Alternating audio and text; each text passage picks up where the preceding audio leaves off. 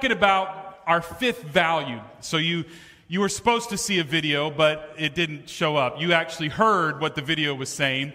Uh, but it, it, really is something that's so true for all of us, right? Like when we went through our values several years ago as a church and as our elders and some of our staff were in those conversations, and we talked about we all know this value, right? We all know what this value means and what it stands for as Jesus was getting to the end of his ministry and his time on earth and he's about to ascend into heaven. He leaves some instructions for all of us. And, and most of us, if you grew up in the church, you know that. If you grew up in the church, you, you probably have heard about the Great Commission and you've heard about different things at different times and different opportunities about how do we do this thing, right? This thing that we were left with. And so our value is stated, right? That we believe that followers live on mission. That's, that's a big word, right? That's a, and honestly, in, in a lot of church circles and a lot of um, evangelical circles, like the word mission is, is so, so important for us, but it's also becoming such a popular stance. Like, what does it even mean, right? So think about living on purpose. Like the things that you do, the things that you know, the things that as you're living life, right? What, is, what does it mean? Like you're just living on purpose for the purpose of Jesus instead of your own purpose, right? So we believe followers live on mission, so yet we strive to reach the world. And we're going to talk about that value in particular today. Hey, I want to invite you for a moment, right, to grab your phone. And this is rare, but if you have your phone, open up your web browser I know this sounds crazy. You're like, seriously? You're just going to give me permission to surf the web while I'm right here in, yep, please do. Open it up. I want you to go to um, a, a, particular website. Now, it does have ads, and I just want to warn you about that. But the, the website is worldometers.info. And I know that sounds crazy, but it's actually a scrolling website that will continue to track the population of the world. Right? So I, I actually stumbled upon that this week as I was preparing, and it almost, it's, it's almost hypnotic. I just want to throw that out there to you. You're gonna you're gonna open it up, and if you're on your computer, like it's actually in bigger letters and stuff, and so you're look or bigger numbers, and those numbers just keep moving because it's ta- it's tracking the population as babies are born, right, and then as people pass away, and it's like moving all of those parts and just tracking it like in real time. And here's the reason it's, it's very fascinating. You're going to sit there and go, wow, this is crazy, right? Some of you are just going to sit there and look at that the entire message. That's okay. I hope that as you do, you will, you will have the Lord be stirring in your heart some things as we talk this morning. But here's the reality of it, right? So think of, think of stats. I know some people, you know, some people would say, you know, they don't really like statistics and those types of things, and I totally understand that. But I want to, I want to paint a picture for you this morning of when we talk about reaching the world, what are, what are we talking about? Well, the first thing you've got to realize is that there are 7.91, depending on, of course, the time that you're tracking this, 7.91 billion people in the world. That's billion. That's a lot of zeros. You know what I'm saying? Like, that's a lot of zeros behind that. 7.91 billion people in the world. They're made up of, uh, of what we call people groups. And of those people groups, there are, we, we've identified 17,427 people groups. That's a lot of people groups. 17,427 people groups.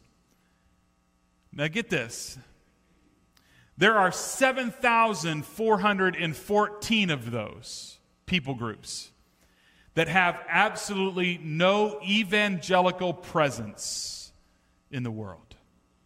And here's what that is defined as there, there is no movement of Jesus in that people group at all. There might be like, maybe like one or two believers if you could even find them, but there's no movement of the gospel going out into those people groups, right? There's no movement of people sharing the gospel with others in those people groups. In fact, most people that would be in those people groups have never heard of Jesus. They've never heard of Jesus. That means that there are 3.34 billion people in the world who have never heard of Jesus.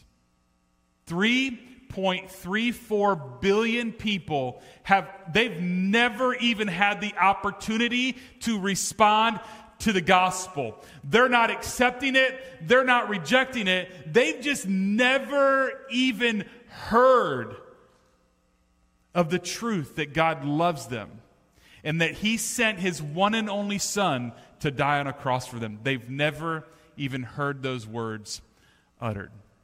Now, as you look at that, you might be sitting there and you might think, well, okay, so, so what, what am I supposed to do? What, what, what, am, I, what am I supposed to do? I, in fact, a long time ago, um, we were, we were at um, Epcot in, in, Disney World down in Florida, and there was this, this one spot on the wall where there's, there's this teenager who had basically said words similar to this is like, I may only be one person, but I am one person who can make a big difference. Have you ever heard that statement? Have you ever thought about that statement for you in your life? Because here's the question that I really want you to consider today. And here's the question What role will you play to reach the world for Christ? What role will you play to reach the world for Christ? You might sit there, you might go, Well, I just, I can't even begin to think about the role that I would play. I, I, have got my job and I've got my family and I've got all of these other things going on. I can't even begin to think about how do I reach the world. And, and some of that's, yes, I, I get it. I do understand because you're thinking of the 3.34 billion people that have never heard of Jesus. You're thinking, yes, along the lines of, well, do I have to pack my bags and do I have to go to another country? And most of us are going to say, well, no, you don't have to do that. But, but let's just throw it out there and say, but, but what if you decided to do that? What if there was this stirring in your heart that said, you know what, I'll go, I'll do that. I'll raise some support. I'll sell everything I have and I'll go to wherever it is that you believe the Lord's calling you. What if it is saying yes to that? And most of us would go, Oh, I don't think it is. but what if it is? You see, the reality of it is when we, when we say our value and we say we believe that followers live on mission, one of the things that we're saying is that we want to be intentional with how we live our life. And it might mean going somewhere that you're not 100% comfortable. It might mean, yep, Maybe it's not packing your bags, but maybe it's saving up so that you can go on a trip somewhere around the world for the purpose of missions and evangelism. Think of it this way turn your Bibles to the Gospel of Matthew, very end. I told you last week that we were going to pick back up in this particular one. We have three places that I want to I want to talk about today when we talk about this reaching the world, this value that we hold so dear. And in Matthew 28, you, you're probably familiar that in this moment, Jesus really is the very end. And so this is, this is about the time he's gonna, going to ascend into heaven. He's having this conversation. He, he asks for the disciples to meet him, and he's on the mountain, and he's having this conversation with them about what's next. And, you know, the disciples still don't get it, by the way. They still don't completely understand what Jesus is talking about. They, they still, in some ways, and we're going to talk about that, they still, in some ways, just kind of go back to what they're thinking and what they've been taught. And they can't really wrap their head around what is this thing that Jesus is commanding us to go and do. And so we get to Matthew 28 and we get to the very end, the last three verses here 18, 19, and 20. And it says this And Jesus told his disciples that I have been given all authority in heaven and on earth, which is good. Like, that's a good thing. Right? When Jesus rose from the dead, like all of a sudden, I mean, that's a game changer. And honestly, it's a game changer for you because that's really what you're building your faith on. Because if Jesus had died on the cross, but he never rose from the dead, then your faith is useless, as the Apostle Paul would say. So it's a game changer that he rose from the dead. And as he rose from the dead, he's been given all authority. Not some, not a little, all. All authority has been given to him. And so he's now going to turn to his disciples so put yourself for a moment in the shoes or the sandals of the disciples. And you're hearing these words. And so he says, therefore. Therefore is a statement that's always built on what was said before. And in this case, it's also built on what happened before as Jesus rose from the dead.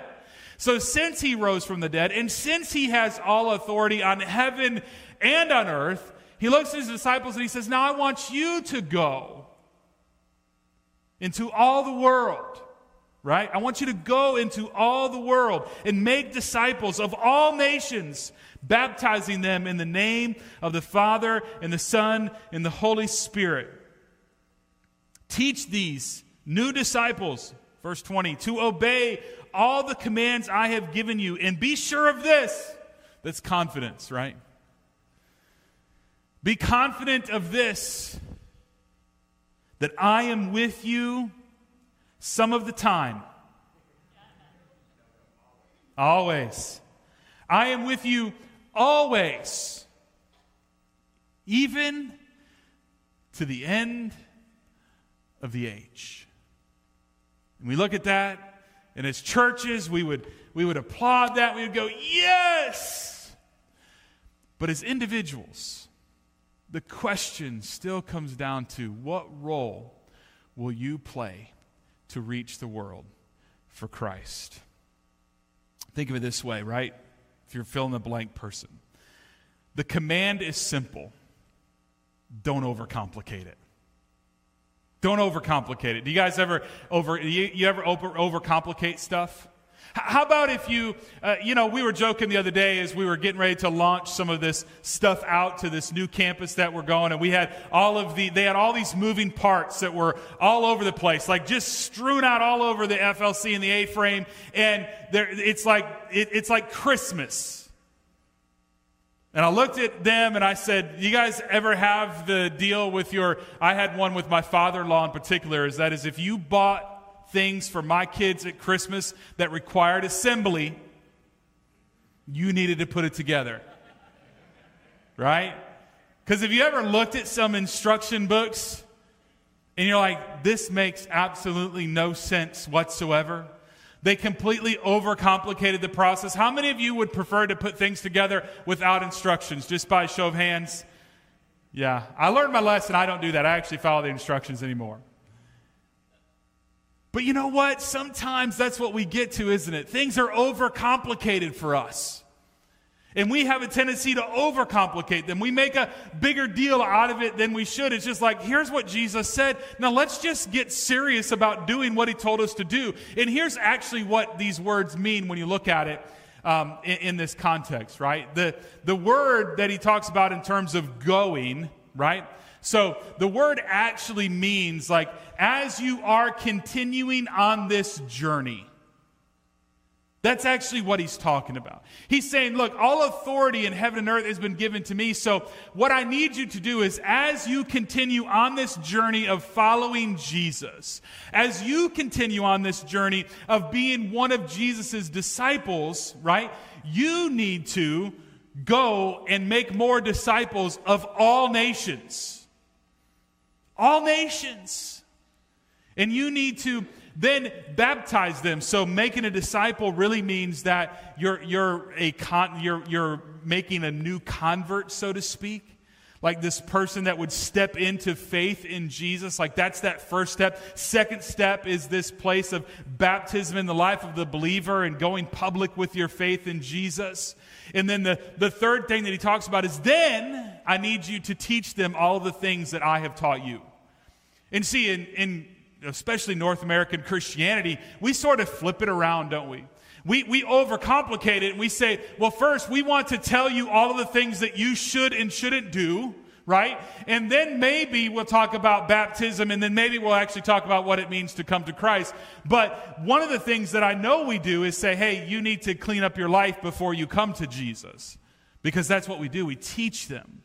And we've missed the other part. We've missed the part of, man, you need to help them understand who Jesus is. You need to, at the very least, just open your mouth and tell them the most wonderful news in all of the world that God loves you. He loves you so much that He sent His one and only Son to die on a cross for you so that you might have a relationship with your Heavenly Father. The cleaning up someone's life is not your job. That's his job, right? That's his job. Your job, your mission, the thing that you've been left with is as you are going on this journey, make disciples.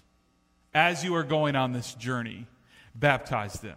And as you're going on this journey, right, teach them to observe all the things that I've been talking to you about. It's really simple. And you might look at it and you, you know, every, every church has a different model and a different strategy, and you might know people and they've really like, they're really strategic in the way that they approach it. And you're, you're probably like me, maybe, hopefully, a little bit, that I, I, I'm not really strategic in some of the things that I do, but, but here's what that means is that's okay. Don't, don't wait for the perfect opportunity. Don't wait for the perfect moment. And don't wait for the perfect plan because if there's anything that I've learned along the way, those don't exist. They don't exist. I wish they did. And sometimes it's just a matter of stepping into it and going, you know what? I'm not going to overcomplicate this. I just want to step into it I want to I want to do what Jesus has told me to do because he has all the authority, and this is what he has left us with. Go with me to the book of Acts, right? So, this is one of the other places that you see this Great Commission. And here's what I want you to understand if you're a fill in the blank. Uh, if you're a fill in the blank person, here's the, the fill in the blank because this is a big deal. And it's this the mission is critical. The mission is critical. Don't get distracted, right? Don't get distracted. It's like watching that, that um, worldometers.info website. You will sit there and you will get hypnotized by those numbers continuing to change, and you will look at it and look at it and look at it, right? Don't get distracted. Here's what happens actually in the book of Acts before we, th- what's going to show on the screen is verses 8 through 10. But I want to show you what they say, what the disciples say, uh, beginning in verses 6 and 7. And here's why. This is how we get distracted he says this So when the apostles were with Jesus, they kept asking him, Lord, has the time come for you to free Israel and restore our kingdom?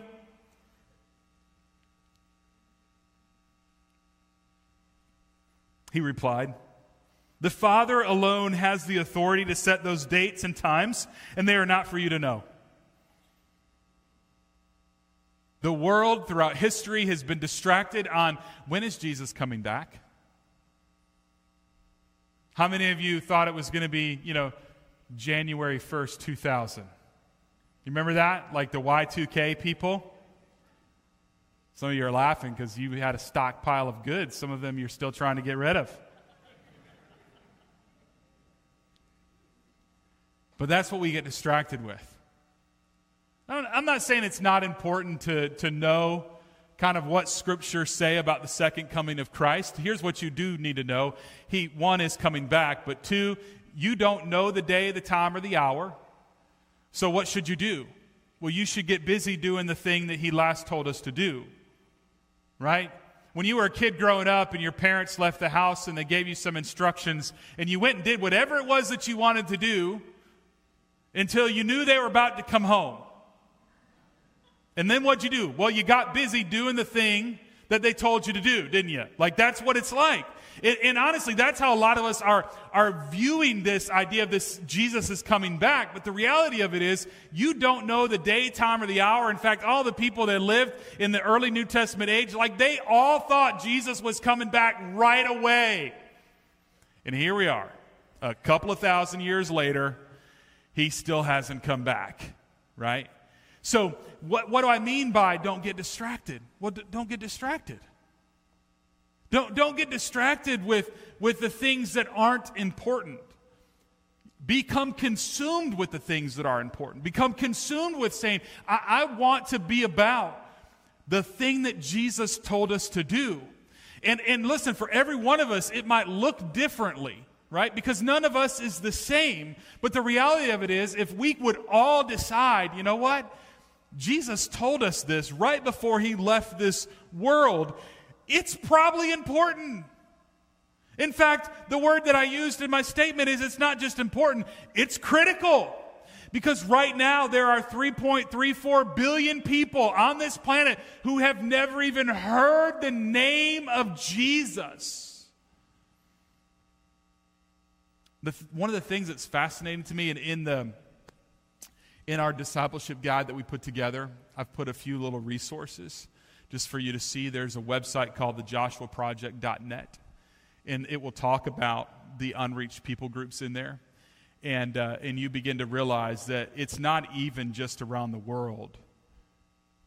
There, there are almost 100 unreached people groups of people who live right here in the United States of America. So if you're thinking, man, I got to pack my bags, you might only have to go to New York City. Right? But listen, the mission is critical. Don't get distracted. Don't get distracted with the things that are not important. You might get distracted by things that you feel like are urgent, but they're not important. You need to begin to focus in on what's important. And I will tell you this when you really look through the Gospels, and you really look at the red letters in particular and you begin to see like these are the words of Jesus and these are the last things, the last instructions that he gave his followers were go out into all the world. Acts 1 8 says this, right? So 6 and 7, they're getting distracted. He's bringing them back to this point. He's saying, listen, don't get distracted. He says this, but you will receive power when the Holy Spirit comes upon you, and you will be my witnesses telling people about me everywhere in Jerusalem, and Ju- throughout Judea, in Samaria, and to the ends of the earth. He goes on, after saying these, he was taken up into a cloud while they were watching, and they could no longer see him. And as they strained to see him rising into the heaven, two white robed men suddenly stood among them. He goes on, Men of Galilee, they said, Why are you standing here staring into heaven?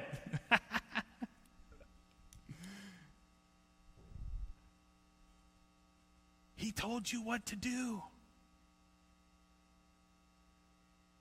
He says, You will receive power when the Holy Spirit comes upon you. This isn't, this, listen, this isn't some like man made power. This isn't like work out more right? This isn't, you know, get on the treadmill and try to run as many miles as you can or put the most weights on the weight bar or the dumbbells or whatever it is. It's not that kind of power that you can produce and manufacture on your own. I will tell you this that, that power is fleeting. You know that? Like you're in your 20s, you're thinking, man, I'm invincible. You hit 30, you're like, it's not quite what I thought it would be. You hit 40 and then you're 50 and then you're 60, 70, 80, and you're going, man, this is nuts. I, I can hardly get out of bed in the morning without my body hurting, right? So it's not, the, it's not a man made kind of power. This is the kind of power that when the Holy Spirit moves in you, He's going to give you everything you need. Everything you need. You're sitting in a conversation with someone and you don't know what to say? Guess who can provide you the words to say? The Holy Spirit. You need wisdom to know what to do, when to do it, all of those things. Guess who will give you that? The Holy Spirit. You want to talk about power, that's what we're talking about. This isn't a power that runs out. It's not like you've got it for the next 40 days and then it's done. It's like this is the power that as the Spirit resides in you, which He does as a follower of Jesus, that is at your disposal every day, every hour, every moment, all the time. It's what he said in Matthew 28. He says, I am with you always. It's what he says in Acts chapter 1, verses 8 and 9 as he's going into. He's like, You're going to receive power unlike any that you have ever known in all of your life when the Holy Spirit comes upon you. And that, then, once you receive that power, I want you to go into all the world and I want you to be my, my witnesses. I want you to, I want you to bear testimony to who I am. I want you to bear testimony to the entire world about the goodness and grace of Jesus. How are you doing with that? Right? You see, it's a critical mission, but so often we're just like the disciples, it just looks different and we're distracted. Well, Jesus, can you tell me exactly when you're going to come back? Just, I, I just want to know for, for point of reference. Just point of reference. Really, what we mean by that is I'm just going to kind of do whatever I want to do with my life, and then maybe I'll get real busy towards the end of it. Just like we did with our parents. But he tells us, listen, I need you to be my witnesses. And he actually, honestly, you talk about strategy, like, he gave us the strategy. He says, Hey, I want you to be my witnesses in Jerusalem, which is kind of like their home base, in Judea and Samaria, a little farther out, kind of to the, to the east and then, uh, or west and then to the north, right? And he's going, I want you to do these things in here. Then, then I want you to go out from here and I want you to go out into all the world. Here's your strategy. You need a strategy. If, you, if you're a strategy person and you're thinking, I need a strategy, I need to know how I'm going to accomplish this thing, well, there it is. Start at home, go out a little farther, and go out a little farther. That's what he's called us to do.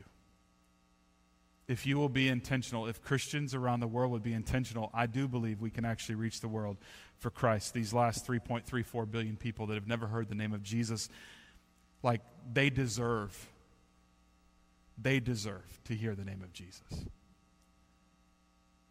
They, they, need, they need to know that there's a God in heaven who loves them, that's crazy about them, that sent his one and only Son to give his life for them so they could be part of God's family. That would be really cool. Be able to hear that. And here's, here's what I mean. Go with me, last place, 2 Peter. 2 Peter 3. 2 Peter 3. Here's the statement The world is waiting. Do something.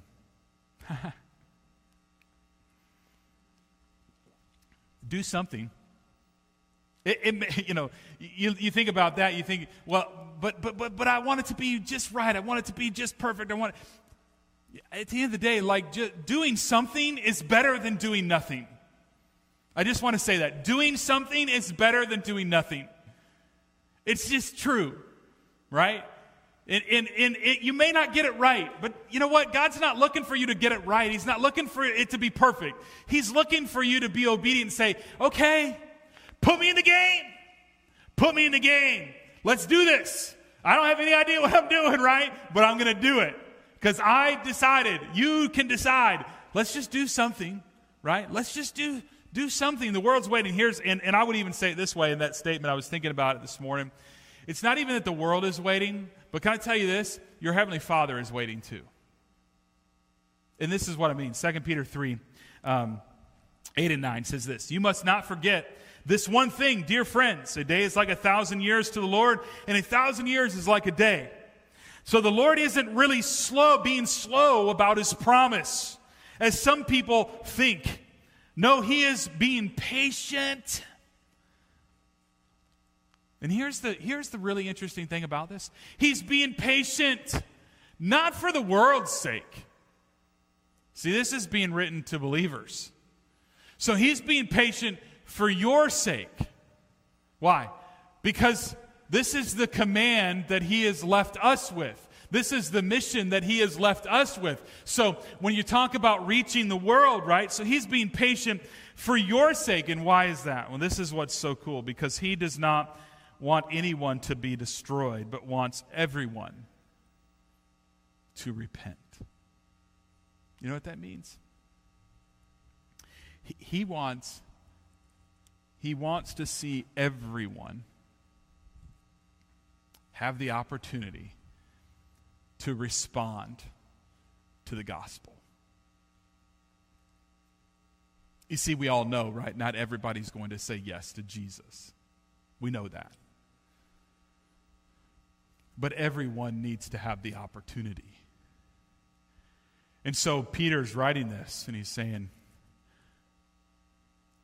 the, the Lord's not slow as some would count slow, but He's actually being patient with you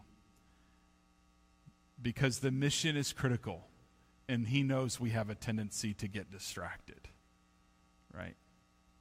Uh, because the mission is simple and we have a tendency to overcomplicate it.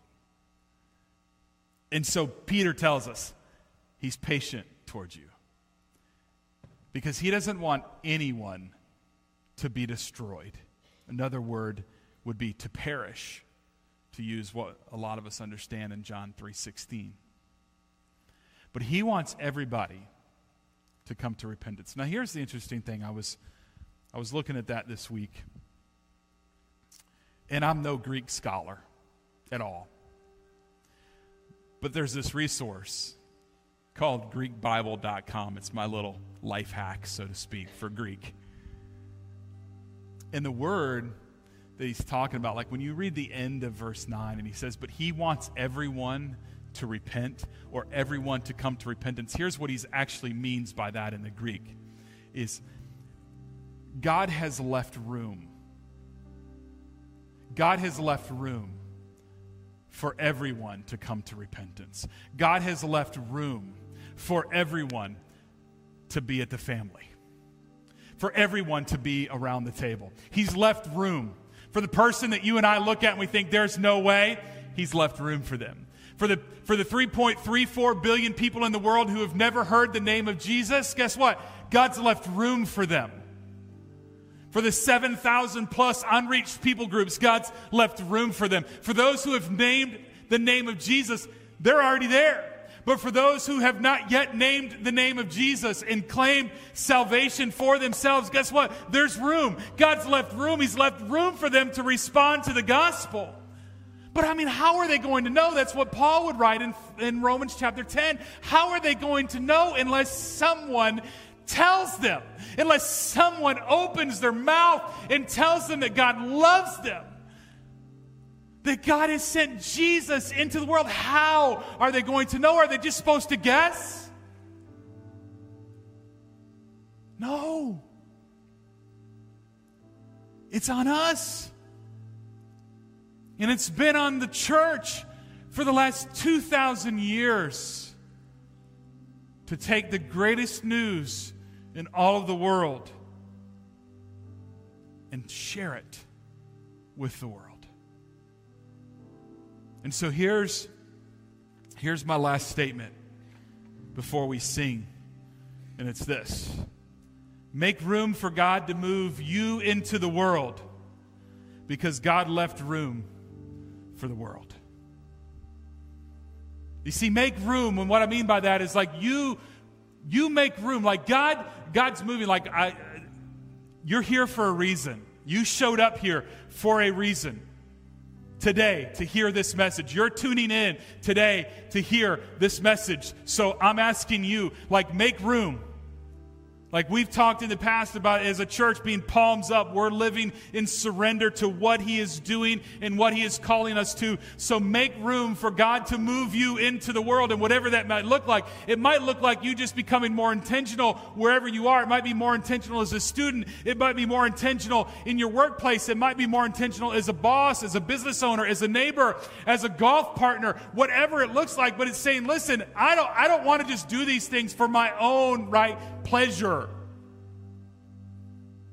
I want to get to the place where I'm living life with intentionality around the mission that Jesus left us with. So I'm going to make room today for God to move, for, for God to invite me, to send me, to push me, to, yes, even throw me out into the world because God has left room.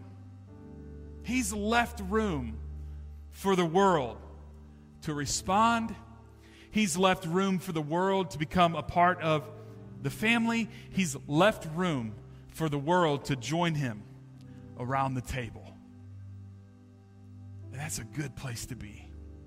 And there's a world that needs to hear the greatest news that all of us here already know. So make room for God to move you into the world because God left room for the world in his family. I'd like to pray for you. I'm going to ask you to stand. And we're going to sing this kind of a new song, and it's called Make Room. You might have heard it. If you're somebody who's listening to worship stuff out there, then you might have heard this song before. It's a great song. It's a great way for us to just finish our time together. Can I pray for us? Father, thank you so much for the truth of your word, the glory of the gospel.